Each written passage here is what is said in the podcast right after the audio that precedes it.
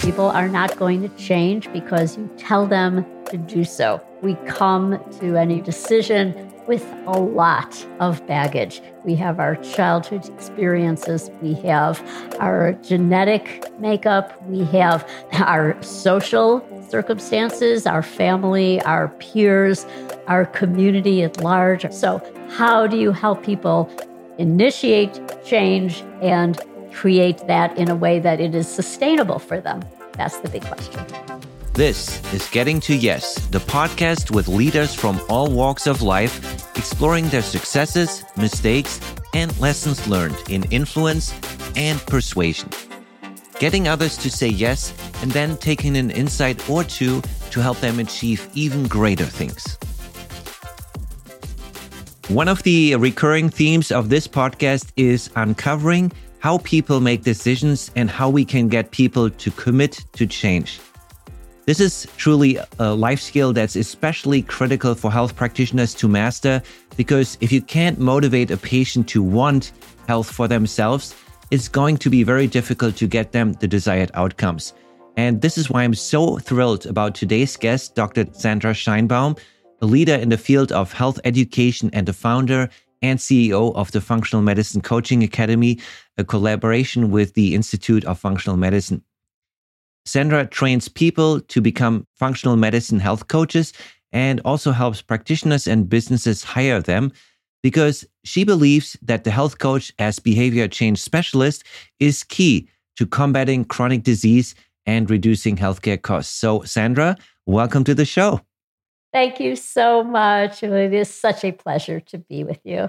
Yeah, I'm really excited about today's sessions because, as I said in the introduction, we're all talking about how do people make decisions and how do we ethically influence how people make those decisions and i think health is an especially important area that's near and dear to both our hearts i think we all agree that the world needs more healthier people and people need more support in this and so i want to start out from all your years of training expertise teaching and coaching the coaches in the industry what you see as the key ideas that people need to bring to the place? What's at the foundation of getting people to commit to change and to commit to getting healthier? It doesn't mean giving them more advice. It does not mean telling them what to do. People are not going to change because you tell them to do so. We come to any relationship, any decision with a lot of baggage. We have our childhood experiences, we have our genetic makeup, we have our social circumstances, our family, our peers, our community at large, our social determinants of health. And all of these factors, when somebody goes to see their practitioner, they're bringing all of this with them. And so people get frustrated as practitioners because they'll just think, oh, if you need to lose weight, uh, you need to take this medication, you need to start a physical activity program. Well, how does that happen? And it doesn't happen because they are being given information. There's tons of information out there. That doesn't work. It doesn't happen because they themselves decide they're going to change. They make a New Year's resolution. Well, we know that those New Year's resolutions are broken, that most of them don't even last through January. So, how do you help people initiate change and create that in a way that it is sustainable for them? That's the big question. Yeah. And I'm right with you there because as a marketer, especially helping practitioners market their practice, that's the same question for me that so many practitioners ask why do people not sign up for a discovery call with me? We're not even charging for it. What's up with it? I give my valuable time to help them out, and yet nobody is taking me up on that offer. So, at the very fundamental level, when we talk about neurobiology and how people make decisions, what is at the heart of initiating that change? What is the sequence of events? And obviously, we can't go into the, all the details that you cover in your program, but give our listeners some nuggets from your vantage point as the CEO of FMCA. This is a concept that was developed by Richard Boyatzis. He is a leader in leadership and organizational development. And uh, he wrote a marvelous book called Resonant Leadership. And one of the principles that he outlines, and this is very well researched, it's called positive emotional attractors. We may think of it as knowing your why. So imagine that you are going to see your practitioner and you are told that you are on a path towards disastrous outcomes you don't lose some weight, you're going to be in serious trouble, or you don't stop how you're eating, you're going to develop type 2 diabetes. So, it may not be said in those words, it might be in a much more caring style, but that's the message that somebody interprets like danger, what happens when the body senses danger? That's a fight or flight response. In other words, at some level, it might be barely perceptible, but you are starting to get into a stress response. Don't make efficient, effective changes when you are in a stress response. It's a visceral reaction. And you may rebel, you may go into the opposite direction. You might be resistant to that, or you might have the sense of you're not thinking clearly about what needs to be done. You get overwhelmed. That's another negative reaction. Like, yeah, I want to do this, but how do I start? It's so overwhelming. And what if I fail? My family's not going to be on board. So, all of these are coming up. So, the bottom line is these are negative emotional attractors. What we want is a positive emotional attractor. In other words, you have the aha moment. And it's your moment. It's not the practitioner saying, I think this is going to be really wonderful. I think a keto diet, I have so many people who have made progress on this way of eating or way of being, and I think this is for you. Well, that's not going to do it. That's that practitioner's experience. But that person who's with that doctor, it's not their lived experience that they are going to just be able to automatically say, yeah, this is what I want to do. But what they can do is they can have that moment. And our health coaches call it that aha moment, and they love it. There's nothing better than sitting with somebody, it could be remote, but watching them experience this. Like, yeah, I want to be able to play with my grandchildren. I want to be able to get up off the floor when I'm playing with them. That is the positive emotional attractor. Now, why is it so powerful? They have that image, that picture. They can hear it, feel it, taste it, that sense of that joy in that future self. That was what leads to then the decision yes, I'm going to do this. I'm going to change. Yeah, super powerful. And it's really tough for the practitioner.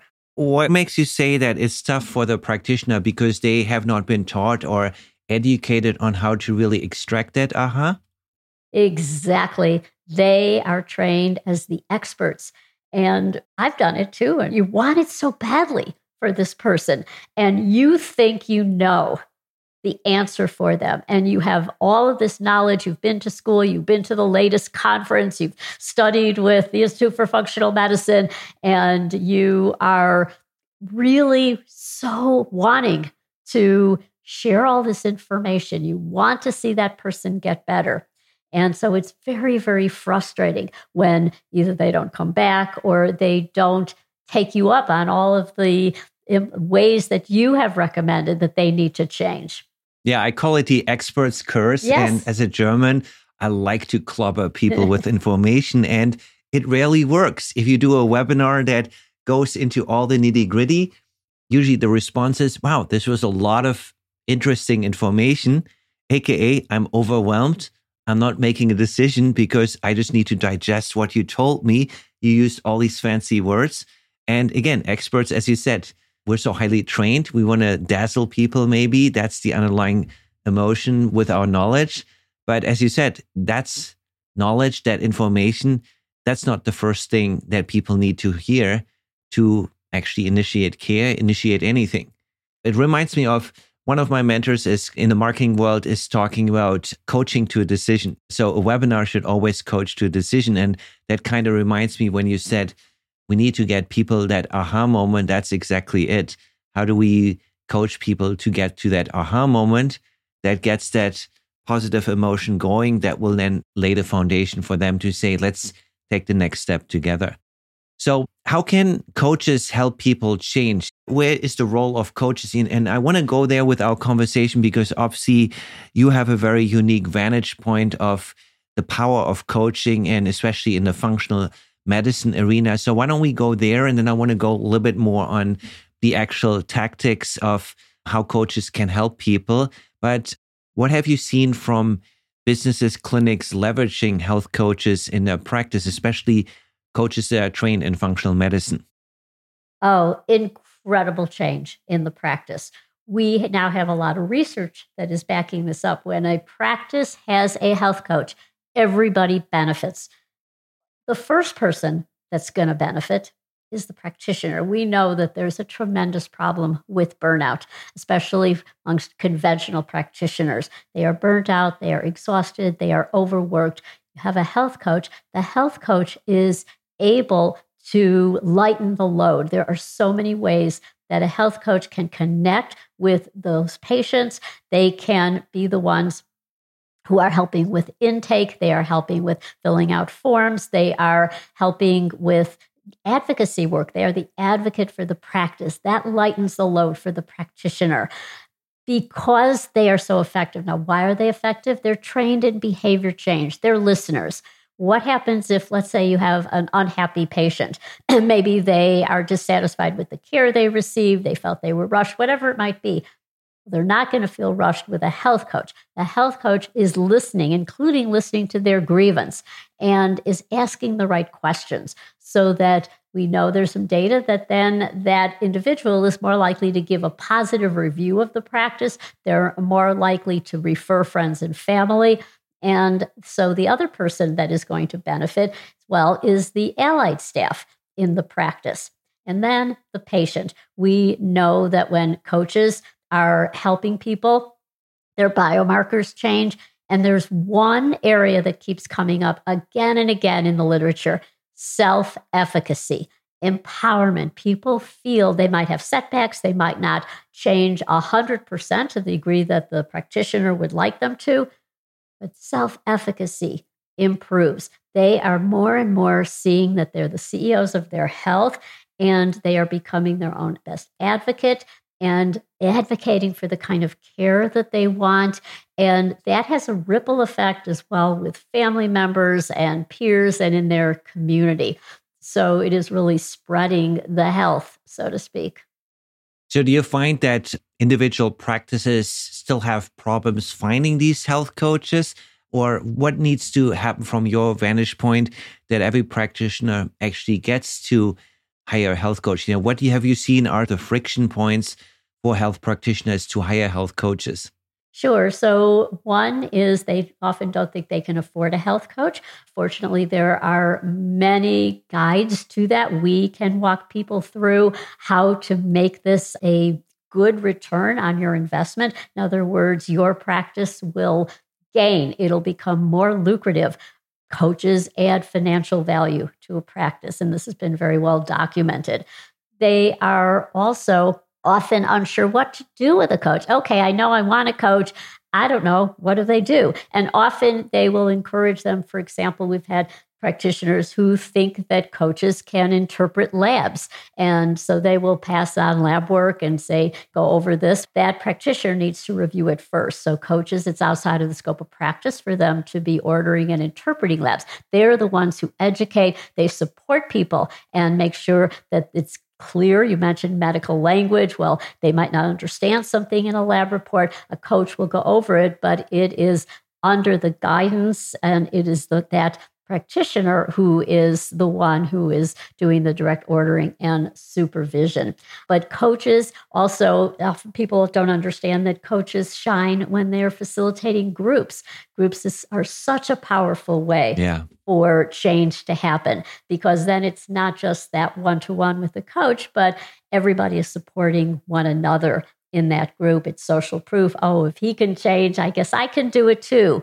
And so that's what makes that so powerful. And that is another really great way that I think is growing. We're going to see a lot more with that group model. Yeah. We had a recent podcast with Michelle Paris on talking about the power of groups. And she said the same thing that magic happens when people get together in a group format. And again, very practice efficient if you can actually build community around a practice that you have that touch point. It's not just on you dealing with people one on one. So, all good things that a practice may want to consider.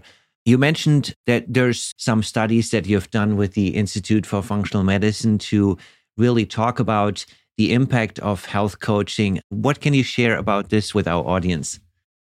Sure. So when people graduate from our program, we have an alumni program, and we started a couple years ago with IFM, the Institute for Functional Medicine. That's our collaboration partner, and they have an introductory course. And those primarily physicians going into that course, one of the requirements that it's optional, I wouldn't say it's a requirement, is that they undertake a personal elimination diet. For these folks, it can be really challenging. It's challenging for everybody to do an elimination diet. And that's why coaching is so powerful to have a coach help you through it. And so that's what we did. We paired those who said, Yeah, I want the option of electing to work with a health coach, working with our graduates for five coaching sessions. And then we had a waiting room control. Those people just got the typical guide to the elimination diet, but they did not receive the coaching. And there were significant differences when they looked at scales that were self report measures. Now, they were not just working on the elimination diet, things that had to do with stress, for example, in their life and they found that their well being did improve. So we're going to be going further in sharing a lot of those results. But this is just one study that is added to the growing body of literature that shows the extreme power of health coaching. And the reason it is so powerful is because coaches are trained to be true listeners. They are coming to each encounter with somebody with mindfulness, and it's a judgment free zone. So, unlike practitioners, particularly those who have a specific orientation, coaches, what's called client centered. This comes from humanistic psychotherapy. It was one of the modalities that I was trained in way, way back in the late 70s, early 80s. And the idea is that you are along for the ride, it's that client's journey. They are in the driver's seat, and wherever they want to go, and if they might be bringing up some things that you might think, like maybe you are a carnivore and they are saying that they are vegan. And so you might think, oh, this isn't so good for them. But how do you navigate that so that that individual doesn't feel like, oh, I have to obey the practitioner or the coach because it's hard. It's really hard to suspend judgment when you are with somebody and they are talking about something that you're thinking, oh, I don't know if this is such a good idea. Going back to what we started out at the beginning, what are some of the key traits that coaches need to bring to be really good at this? You know, when coaches join the FMCA, do they have other health coaching degrees beforehand or they just decide that's their first stop. Can you talk a little bit about that process to help folks thinking about maybe specializing into functional medicine, health coaching? Sure. The good thing about health coaching, the entry requirements are very accessible. So you don't need to have a specific degree. If you choose to become board certified, which is after you graduate, we're an approved school, you could sit for the National Board for Health and Wellness Coaching's exam. So you'll become a nationally board certified coach. You have to have an associate's degree. But other than that, we have people from all walks of life. Some are medical doctors, some are triple PhDs in molecular biology. We have CEOs, we have people who are coming from all walks of life in different industries. We have stay at home moms, we have people who are coming from corporate and they are choosing to become health coaches. So, the beauty of this training is that if you decide, I'm never even going to be a health coach, but I'm going to have a personal transformation because that's what happened when you learn these skills. You are now a better communicator with family, with friends. If you're in your work, leadership, so have those leadership skills, you have bring to those that mindfulness, hope, compassion, being a good listener, asking questions, being curious. These are the things that make a good health coach, also make a good leader, a good physician. And so we have many coming to us who are not going to go into health coaching, but then we have those who are so attracted by this field. It is growing, it is so needed, and they have a calling to serve others. And the world really needs coaches right now. We know that the incidence of chronic disease is off the charts and growing, and then emotional health. And coaches can work with people, we call it subclinical. They're not therapists, they're not doing psychotherapy, but we have a critical shortage of mental health professionals. And coaches can play a huge role in supporting emotional wellness. That's a big, growing, growing area out of need. Yeah, I couldn't agree more. And I certainly, the pandemic and COVID, with people now being isolated and missing that one on one touch point that they used to have, it's created all kinds of mental health uh, challenges that we're going to see the outcome of not addressing that and not having a coach to walk this through.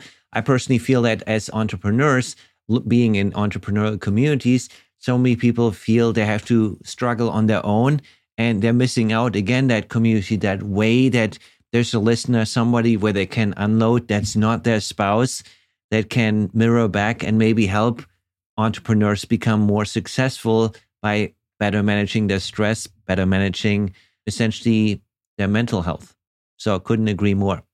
In terms of you, FMCA, you've said that you've now focused a lot more on helping practitioners hire health coaches. That is sort of one of the areas that may have not been at the forefront initially when you launched FMCA. Can you talk a little bit more about it? Because I remember when you first started a number of years ago, we saw you start this up. Everyone said it was a great idea. And now it's this big awesome enterprise that makes a difference in the world.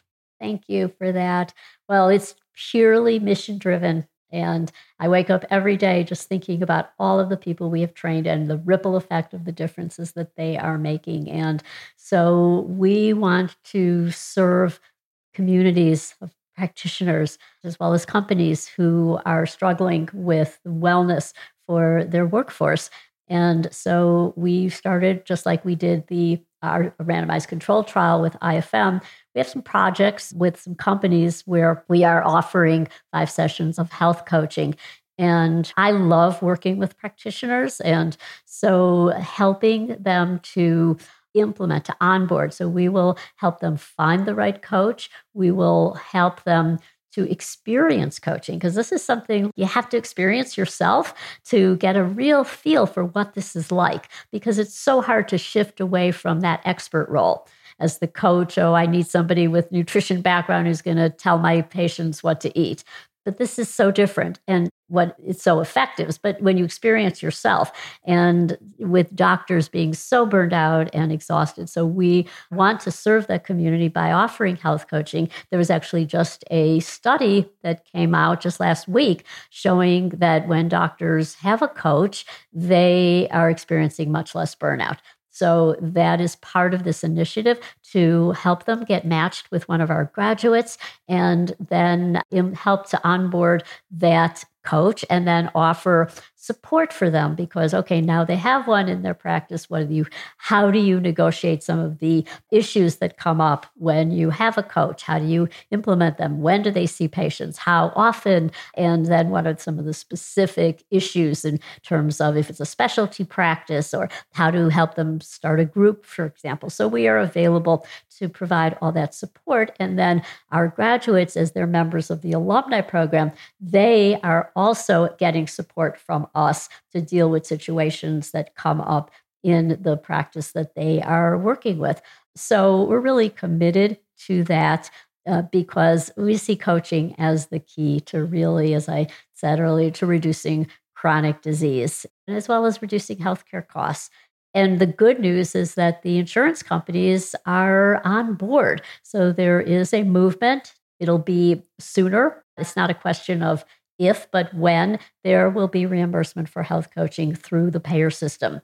And so when that happens, we'll really see an explosion and it's going to happen soon. The explosion of need for coaching and people accessing the service. Yeah, exactly. I'm curious. You mentioned that. I'm wondering what is the typical business model? Is are these coaches part permanent part of the practice? They're full time with the practice, or are there situations where people work part time? Maybe they work with different practices at the same time. What have you seen there? Sure. So both those models exist and can work well. So it depends on the size of the practice. At one level, let me give you an example. There's an integrative medicine center that's attached with a very large hospital system in the Chicago area. And so, what they do is she has a big Rolodex, a virtual Rolodex of health coaches in the community. And community increasingly is anywhere in the world, as because most health coaches are working virtually. And so, she will make those referrals because in that system, it might be challenging to bring on more hires. They have very tight budgets. The bureaucracy means it'll be a year before they get through all the, the paperwork with hiring. And so that is working well. And then there are practices who want to try out a health coach. And so they may work, they may refer to someone in the community, they may bring on one of those individuals as an independent contractor. And that person would perhaps have a number of practices. Maybe they're doing group medical visits. And so on Monday, they have their group medical visits for practice A, and on Tuesday with practice B. And so that's another model. And then there are increasingly practices that are large enough they can sustain a full-time health coach and that is a wonderful model where that coach is really integral it's more like a coaching service or it's a coaching practice and the doctors are the consultants they're the medical detectives they interpret the labs order the labs and the coaches are doing the heavy lifting. They're forming that real significant relationship with people. They are the welcomers to the practice. They onboard, they answer any questions. Then that person sees the doctor. Often the coach is right there in that visit or for part of it. And then the coach will follow up from there, either individually or in groups. And so Dr. Cheng Ruan at Texas Center for Lifestyle Medicine has that model. He has been a strong, strong advocate for health coaching, and that's how he runs his medical practice. There are a lot of practitioners there, but the health coaches are the primary uh, people to have that strong relationship with people. Thank you so much for sharing this. I'm sure a lot of listeners would like to dive deeper into okay, what's the next step to find a health coach, try a health coach. So I'm sure you have resources or where people can go next. So can you share those with our audience and we can put them also into the show notes? Sure. So they can go to functionalmedicinecoaching.org and they can go to find a coach. And we have a directory. They can also reach out to our alumni, alumni at functionalmedicinecoaching.org, and we will do a matching. We will help people, we will help them find candidates uh, for their practice or their business. Oh, and I know there's so many more resources that you have on your website. So for everyone listening, we'll put the link in the show notes so that you can check it out, dive deeper. And thank you so much for sharing your wisdoms here. I know we could talk so much longer, but we have a tradition that we always let the guests have the last word, that wish for what they want in the world. So I'll give you the floor. My wish is for every doctor to have a health coach so that every person can have a health coach so that they can enjoy the best possible life with good health. Amazing. Thank you so much, Sandra. And everyone else listening, we'll see you next week. Thank you.